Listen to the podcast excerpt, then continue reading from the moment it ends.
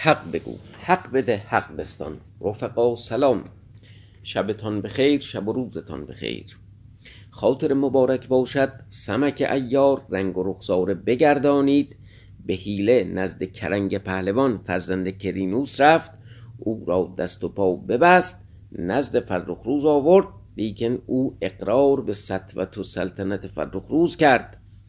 گفت چون این خواری در حق من نشاید، خواست که شاه جوانمردی کرده او را آزاد کند. فرخروز گفت مرا در جوانمردی می‌آزمایی، اگر جمله پادشاهی از من بخواستی بدادمی، تو را آزاد کردم و آن 47 مرد دیگر که دیروز مردان دخت از میدان آورد همه را آزاد کردم، تا بدانی که من بیش از آنم که تو را گمان است. همه را حاضر کردند، خلعت دادند، کرنگ را خلعتی نیکو دادند و باز فرستادند. چون ایشان برفتند فرخروز رو به شاه قریب کرد، گفت با پهلوانان در لشکر می باش که من امشب در شهر با تاج دخت به خلوت شراب خواهم خورد. 5 تا زن داره، احتمالا کمشه. تاج دخت هم میبینه، در واقع نمیتونه ازش بگذره.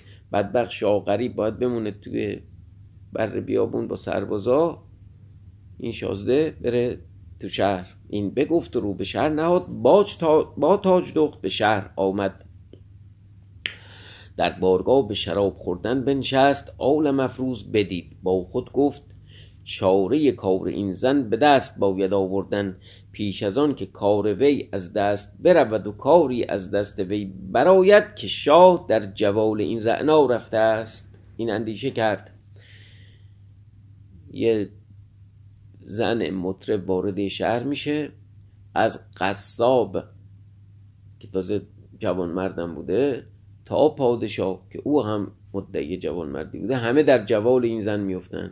یعنی اصلا تقوا و اینا محلی از اعراب نداشته، امساک، خودداری، پرهیزگاری، اصلا فقط روزگار بی پیر ما نیست که در واقع تقوا حکم کیمیا پیدا کرده. ظاهرا از روزگار باستان همین که یک زن وارد شهر می شده همه بند و آب می دادن. مگر سمک این اندیشه بکرد، پیش روزافزون آمد، او را برگرفت، به شهر آمد، به سرای زنان، گفت مرا بر صورت زنان برآرای. روزافزون او را برآراست، پس نامه نوشت. این نامه از من که روبالم، روبالی آیتون باشه کی بود؟ شوهر همین تاج دخت بود دیگه، داماد بورین بود که بورین رو کشتن. یعنی اینا اومدن، در واقع این خانم خواهر بورین بود. این نامه از من که روبالم، به تو که تاج دختی به چه کار بازمانده ای؟ روزگار شد، اگر کاری میتوانی کردن و اگر نه برخیز و بازای، نباید که کار آشکار شود و تو را رنجی رسد. نامه در دست گرفت، بیامد در پس پرده برابر تاج دخت بایستاد، تا یک را که تاج دخت را نظر بدان جانب افتاد. عالم افروز اشارت کرد او را که بیا. تاج دخت آن بدید، به حکم قضا حاجت برخاست، بدان جانب آمد. سمک را بدید، سمک نیده، یه زن دیده. آن نامه به دست وی داد. تاج دخت نامه باز کرد، برخواند، گفت این نامه تو را که داد؟ عالم افروز گفت من بر در سرای ایستاده بودم، بیرون خواستم رفتن، خادمی این نامه به من داد که بدین مطرب شاه ده که به تو آمده است و بگو مامان پیر داد از کاروان سرای زرگران. گفت جواب نامه به من آور. این بگفت و برفت. احتمالا راوی اینجا صداشم در واقع لطافت و نرمی و اشوهی به صداش میداده که صدای سمک در واقع جذاب بشه، شنونده ها همچین ذوق بیشتری بکنن. تاج دخت به جای خیش رفت، بنشست. عالم افروز با روزافزون بدان کاروان سرا آمدند، حجره خالی بگرفتند، می بودند. روزافزون گفت ای پهلوان این چه حیلت است؟ مرا بگو. عالم افروز گفت باش تا بدانی. سرادار را بخواند، گفت هر که بیاید و گوید مرا مامان پیر می باید، او را پیش من آور. این بگفت و با روزافزون می بود. از آن جانب تاج دخت با شاه شراب می خورد، گرد بازو در پیش ایشان. تا یک را تاج دخت گفت: ای گرد بازو، مرا تا کی پیش شاه می داری که هیچ نمی توانم زدن؟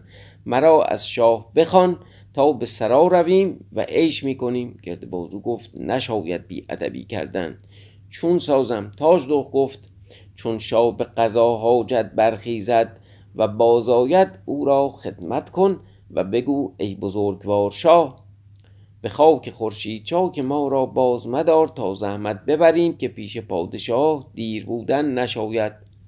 گرد بازو گفت: چنین کنم.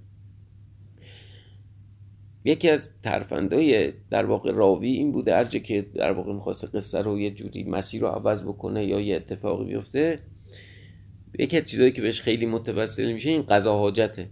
تو همین سه ساعتی که خوندیم 3 بار قضا حاجت در واقع اتفاق افتاد.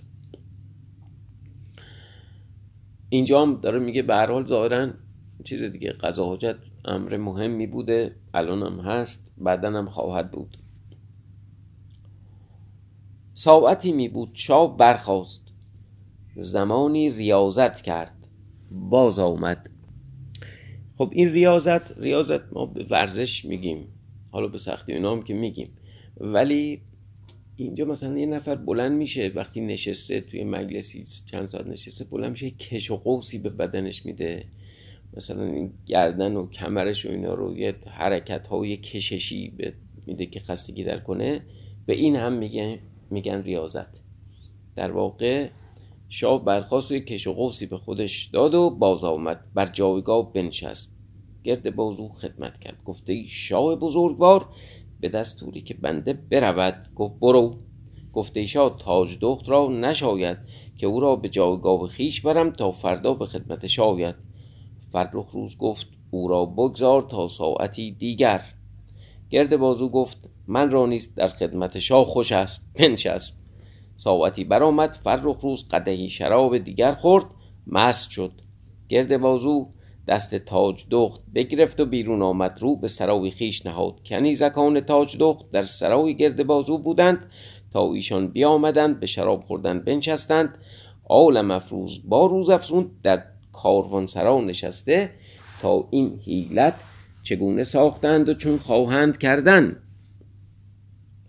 ما آمدیم به حدیث بهلان و توران که در سرای کاوه باز داشته بودند و موکلان ایشان کنیزکی بود که نان و آب می برد نزد ایشان.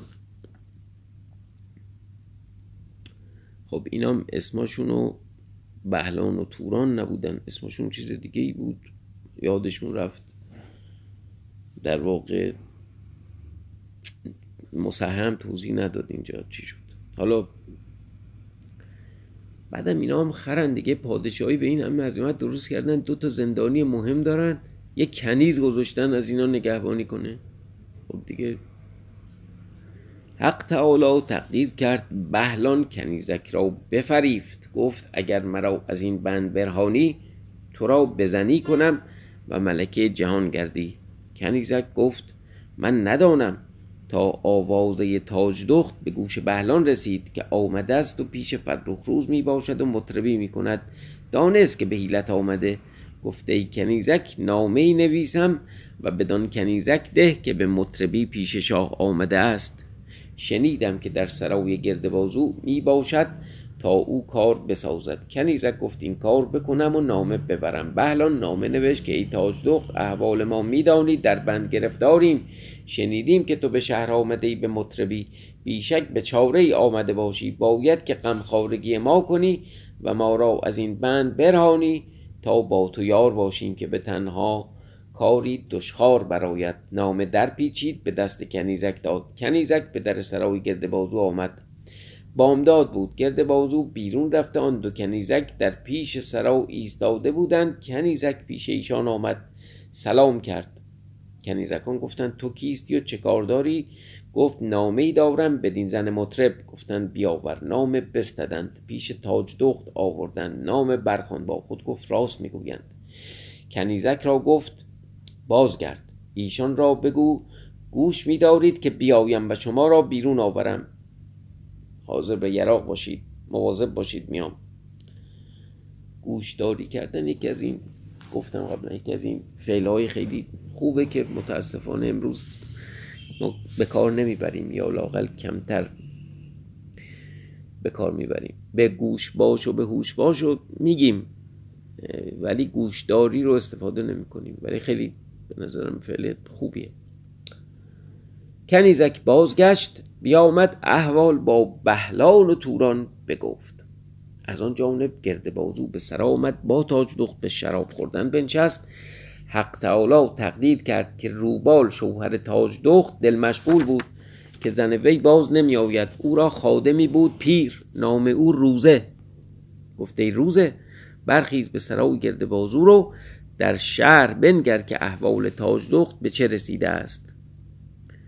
خادم جهان دیده بود و استادکار، در حال رو به راه نهاد. به شهر آمد، به در سرای گرد بازو بایستاد. با خود گفت چه سازم که در سرا روم. خاصه در پیش ایشان اندیشه بسیار کرد تا بدان نهاد که پاره‌ای میوه بستاند و در پیش پاره‌ای میوه بستاند و در پیش ایشان رود تا توحید است نبود. به بازار شد، قدری میوه بخرید، از هر گونه بر طبقی نهاد، بر دست گرفت، در سرای گرد بازو آمد. مردم در سرا می رفتند، بیرون می آمدند. خادم در سرا رفت، خدمت کرد و آن طبق پیش گرد بازو بنهاد که او را در میان قوم افزون بود مقام منزلت. شنیدم که رسم سیاهه نوشته، سیاه با ه دو چش و ه جیمی کنار هم و ه دوباره گرد آخرش. منظورش چیه؟ رسم سیاهه چی بوده؟ که پیش مستان برند. از آن خادم پیدا شد. جمله بی‌معنیه، نمیدونم چیه. از آن وقت باز این قاعده نهاده است که هر کس نقل و میوه و هر چیز پیش مستان برند تا ایشان را چیزی دهند. حالا یه زمانی یه چیزی میبردند، یه رأس شده که در واقع تو مجلس شرابخوری یه نفر هر چی ببره یه چیزی باید بهش بدن. حالا این رسم سیاهه که بوده یا غلط املاییه یا خود استادم، استاد خانلری هم علامت سوال گذاشته و از کنارش رد شده. روزه خادم آن طبق پیش گرد بازو بنهاد، گفت خادمیم از آن قاطوس، به نعمت برآمدم، چون او را بکشتند عوانان شهر مرا بگرفتند، هر چه داشتم بستدند، اکنون درویشم، پیش اسفحسالار آمدم تا مرا چیزی دهد. تاج دخت در وی نگاه می کرد که خادم او بود، لب به دندان فرو گرفت. گرد بازو او را چیزی نیک داد، گفت هر که مرا دوست دارند او را چیزی دهید. بسیار مال آن خادم را دادند. تاج دخت عیاره از دست بیرون کرد و به وی داد، یعلنگو داد. گفت ای لالا باش تا فردا پیش شاه روم، احوال تو بگویم که پادشاه عادل است تا هرچه از آن تو بستدند به تو بازدهد. خادم خدمت کرد، پیش ایشان بنشست، فرصت وقت نگاه می داشت تا خالی تاج دخت را دریافت. یه جایی تنها شدند. گفته ای تاج دخت، پهلوان روبال میگوید به چه باز مانده ای؟ اگر کاری میتوانی کردن زود باش، اگر نه برخیز و بیا که ما را دل مشغول است. تاج دخت گفت ای استاد جهد میکنم، دیروز نامه‌ای به دست مامان سرادار آوردند. خادم گفت نامه چه باشد؟ ما خبر نداریم. اوه اوه اوه اوه. تاج دخت گفت در کاروانسرای زرگران مرا چنین گفت، جواب نامه خواسته است. خادم گفت من هرگز او را ندیدم تا بروم و بنگرم که کیست. برخاست، رو به راه نهاد، گفت به حیلتی پیش وی توانم رفتن اندیشه کرد، خرواری میوه بخرید. تنها چیزی هم که به عقلش میرسه میوه است. بدان کاروانسرا اومد، بنهاد. روزافزون ایستاده بود. خادم دو سه میوه از آن به دست وی داد. روزافزون پیش عالم افروز آورد و بنهاد. میخوردند. خادم از سرادار پرسید که در این کاروانسرا کسی هست که از این میوه قدری پیش وی برم و مرا چیزی دهد؟ سرادار گفت زنی است نام وی مامان، بهتر از هزار مرد پیش وی بر، بیشک دانم که تو را چیزی نیک دهد. خادم طبقی میوه برگرفت، به حجره عالم افروز آمد که او را خود مقصود او بود. در پیش وی بنهاد، همان سخن که با گرد بازو گفته بود بگفت. عالم افروز گفت ای روزافزون چیزی داری؟ گفت قدری هست. بیاورد پیش بنهاد، مقدار 50 دینار بود. گفت ای لالا فردا بیش از این بدهم که این ساعت بیش از این دست نمیداد. یارو تو اینم دست و دلبازی هم نکته، یا طرف تو حیله است، تو نقشه است، قراره کار دیگه بکنه، ولی در عین حال پولی هم که تو جیبش، یه نفر میاد میگه که آقا به من یه چیزی بده به خاطر این میوه که آوردم، اون رسمی کرد چی بوده 50 دینار رو میده. بعدم تازه باش وعده میذاری که این یه ضرر بخورد، فردا بیا این مایه به خرج کن. لالا خدمت کرد و بازگشت، میوه در خانه نهاد. از آن جانب گرد بازو با تاج دخت دوستگانی داد. چون بازخورد قدح پر کرد، به دست تاج دخت داد. تاج دخت دست وی بگرفت به رعنایی و کرشمه. هر آن زن که با مرد بازی کرد و با وی سخن خوش گفت، اگرچه مرد پارسا باشد او را از راه ببرد، که فریفتن مرد بر زن آسان باشد. فریفتن مرد بر زن آسان باشد. فریفتن مرد بر زن آسان باشد. زود او را به دام تواند آوردن و بسته خیش تواند کردن، اگرچه پادشاه بود یا زاهد. و هر آن مردی که دل بزن داد، اگرچه رنج ها به وی رسد، از دنباله زن باز نگردد تا کام خیش حاصل کند، و اگر زن پارسا بود. این دیگه اسمشو بذاریم روانشناسی، اسمشو بذاریم جامعه شناسی، اسمشو بذاریم حکمت، اسمشو بذاریم دورفشانی، هرچی هست یه اصل کلیه. واقعا اینو باید با آب طلا نوشیم وسط قصه. این جمله مونده، حیف، این خیلی نکته مهمیه. یه در واقع وسط روایت یه فاصله ایجاد میکنه راوی، وقتی داره شعر میده میگه که اون دست گرد بازو رو به رعنایی گرفت، و بعد یه دفعه میگه هر آن زن که با مرد بازی کرد و با وی سخن خوش گفت، اگرچه مرد پارسا باشد او را از راه ببرد، که فریفتن مرد بر زن آسان باشد. زود او را به دام تواند آوردن و بسته خیش تواند کردن، اگرچه پادشاه بود یا زاهد.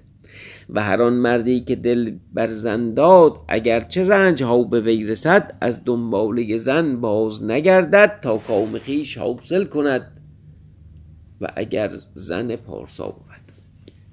پس چون تاج دخت دست گرد بازو گرفت، در گوشه‌ای برد او را در کنار گرفت. بوسه بر رخسار وی داد، گفته ای آزاد مرد، خود را از من کشیده می‌داری، می‌دانم که چون است و مرا دل به تو آرمیده است و با تو مرا خوش افتاده. چون تو را بر خود مایل نمی‌دیدم شرم داشتم گفتن، تا کار به غایت رسید اکنون بخواهم گفتن، که تو را دوست می‌دارم اگرچه زشت است. گفتم که هیچ عیب بر زنان از این بتر نیست، با این همه چون راز آشکارا کردم یک آرزو دارم. گرد بازو گفت آن چیز که تو را از من می‌باید خواستن، من از تو هم. اما این سخن که گفتی، ما جوان مردان بران راه نرویم که به چشم خطا در کسی نگریم. ما را جان از هیچ آفریده دریغ نیست، علل خصوص از تو که مرا دوست داری. بگو تا آن چیست که هرچه هست اگر توانم برآورم. تاج دخت گفت هیچ توانی کردن که از برای دل من و جوان مردی که در نهاد توست بروی و بهلان توران را از بند بیرون آوری و ایشان را آزاد کنی، که دو پهلوانند و بسیار حق بر من دارند و بسیار نعمت از ایشان به من رسیده است. شاه فرخ دیروز 50 تن آزاد کرد، یکی کرنگ پهلوان بود. از این 2 تن او را چه زیان است که در بند می دارد؟ گرد بازو گفت ای دلارام، پنداشتم که کاری عظیم افتاده است، دل فارغ دار که من امشب بروم و ایشان از بند بیرون آورم و رها کنم که بروند. تاج دخت بر وی دا گفت که خادم روزه در آمد، ایشان بنشستند شراب می خوردند، شب در آمد.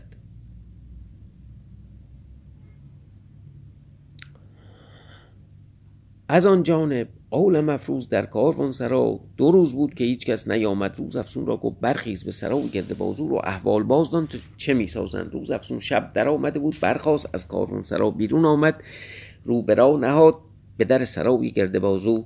در آن ساعت گرد بازو سلاح پوشیده بود، از سرا بیرون آمده 2 تن دیگر با وی سلاح پوشیده، یکی شیرو یکی شارک، می رفتند که بهلان و توران را از بند بیرون آورند. روز افسون ایشان را با ساز بدید، گفت کجا می روند؟ بنگرم. دنبال ایشان بگرفت، به در سرای کاوه آمدند. گرد بازو گفت چه کنیم؟ نقب زنیم یا به کمند بالا رویم و بهلان و توران را از بند بیرون آوریم؟ روز افسون گفت ای حرامزاده، گفت این حرامزاده با ایشان یکی شده است، بازگردم آل مفروز را خبر کنم از این کار. از قضا چون بازگردید که برود، او را بدیدند، هر 3 در آمدند، او را بگرفتند. گفتند کیستی؟ گفت من روز افسونم. گرد بازو گفت او را بربندید تا فردا پیش شاه بگویم که با وی چه می باید کردند. دست و پای روز افسون در بستند، بیفکندند. پس به زیر بام آمدند، کمند برفکندند، هر 3 بالای بام بر شدند. از آن جانب آل مفروز در انتظار روز افسون می بود.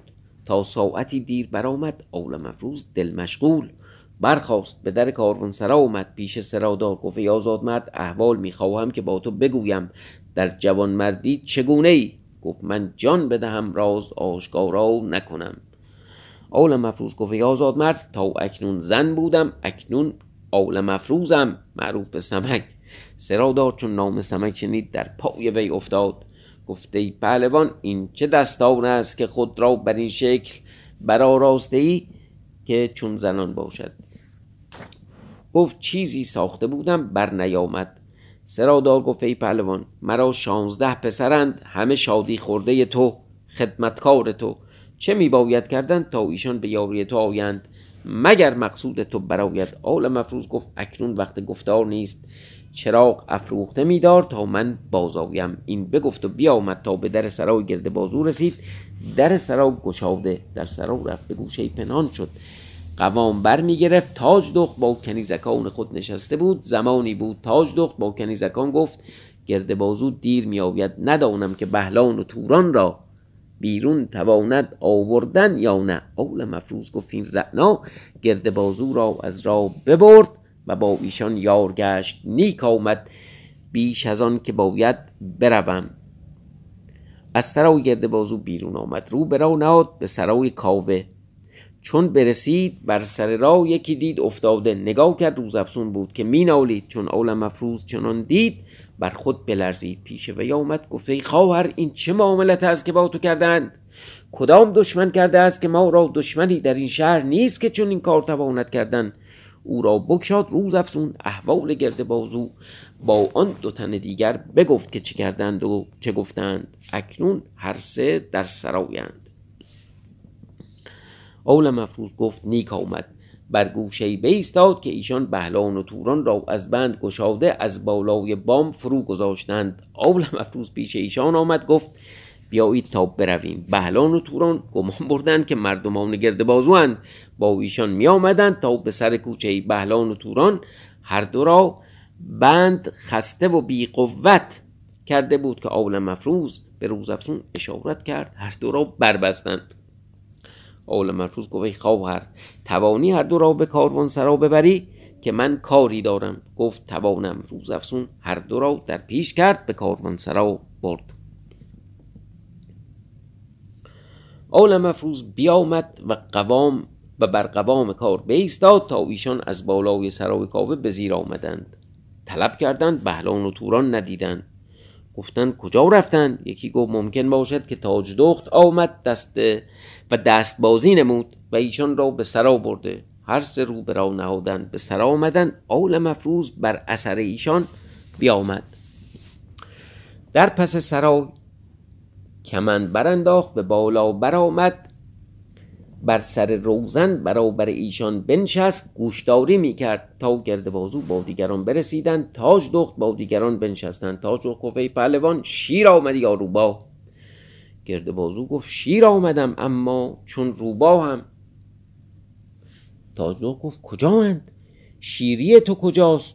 روباهی من کجاست؟ گرد بازو گفت: آنجا که تو ایشان را ببردی و با ما بازی میکنی. تاج دخت گفت: چه میگویی؟ گرد بازو گفت: ایشان را از بام به زیر فرو گذاشتم، چون به زیر آمدیم ایشان را ندیدم، تو آمدی و ایشان را ببردی. تاج دخت گفت: این چه محال است؟ به یزدان دادار که من خود از سرای بیرون نیامدم و خبر ندارم. گرد بازو فرو ماند. احوال روزافزون او را یاد آمد. گفته ای تاج دخت: روزافزون را گرفته بودم و بربسته، او را نیز باز ندیدیم، تو آمدی و ایشان را ببردی. تاج دخت گفت: ای پهلوان، این کار سمک کرده است. گرد بازو گفت: سمک پدیدار نیست.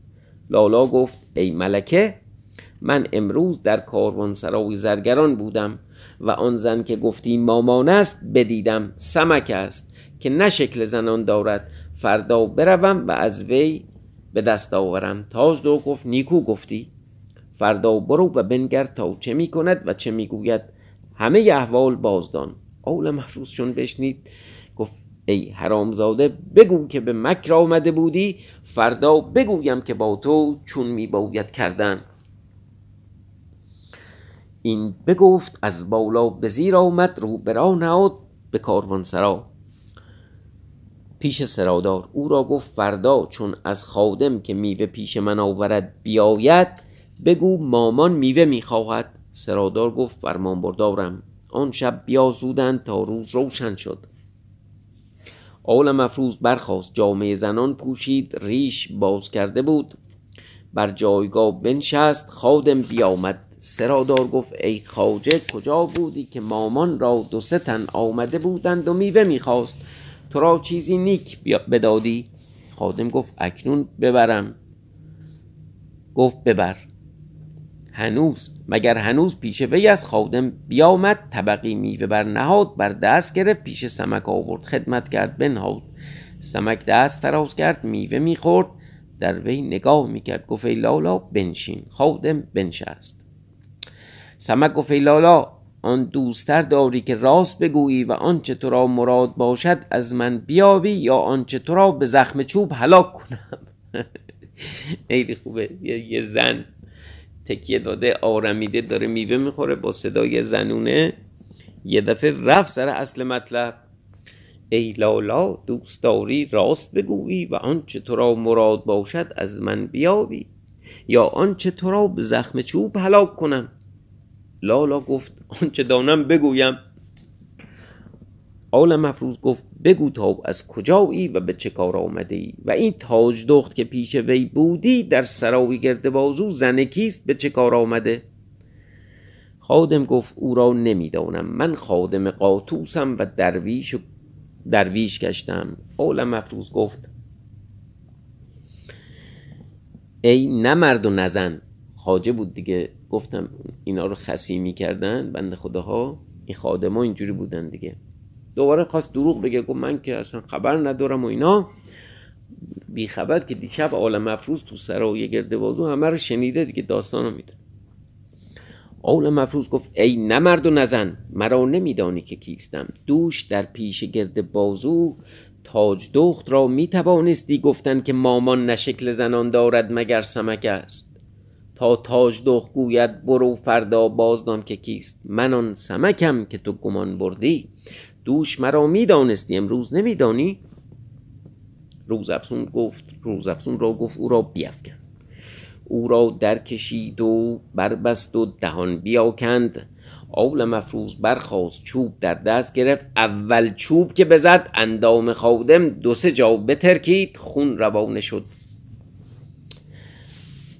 بعضی وقتا هم بد نیست این شیوه، حالا دیگه بین خودمون باشه، ما طرفدار حقوق بشریم و منع شکنجه و اینا رو هم امضا کردیم اینا، ولی بعضی جاها آدمیزاد دست و بالش بسته است دیگه، چاره چیه دیگه. آدم تو قصهش هم میخونه خوشش میاد که این یک کتکی بخوره.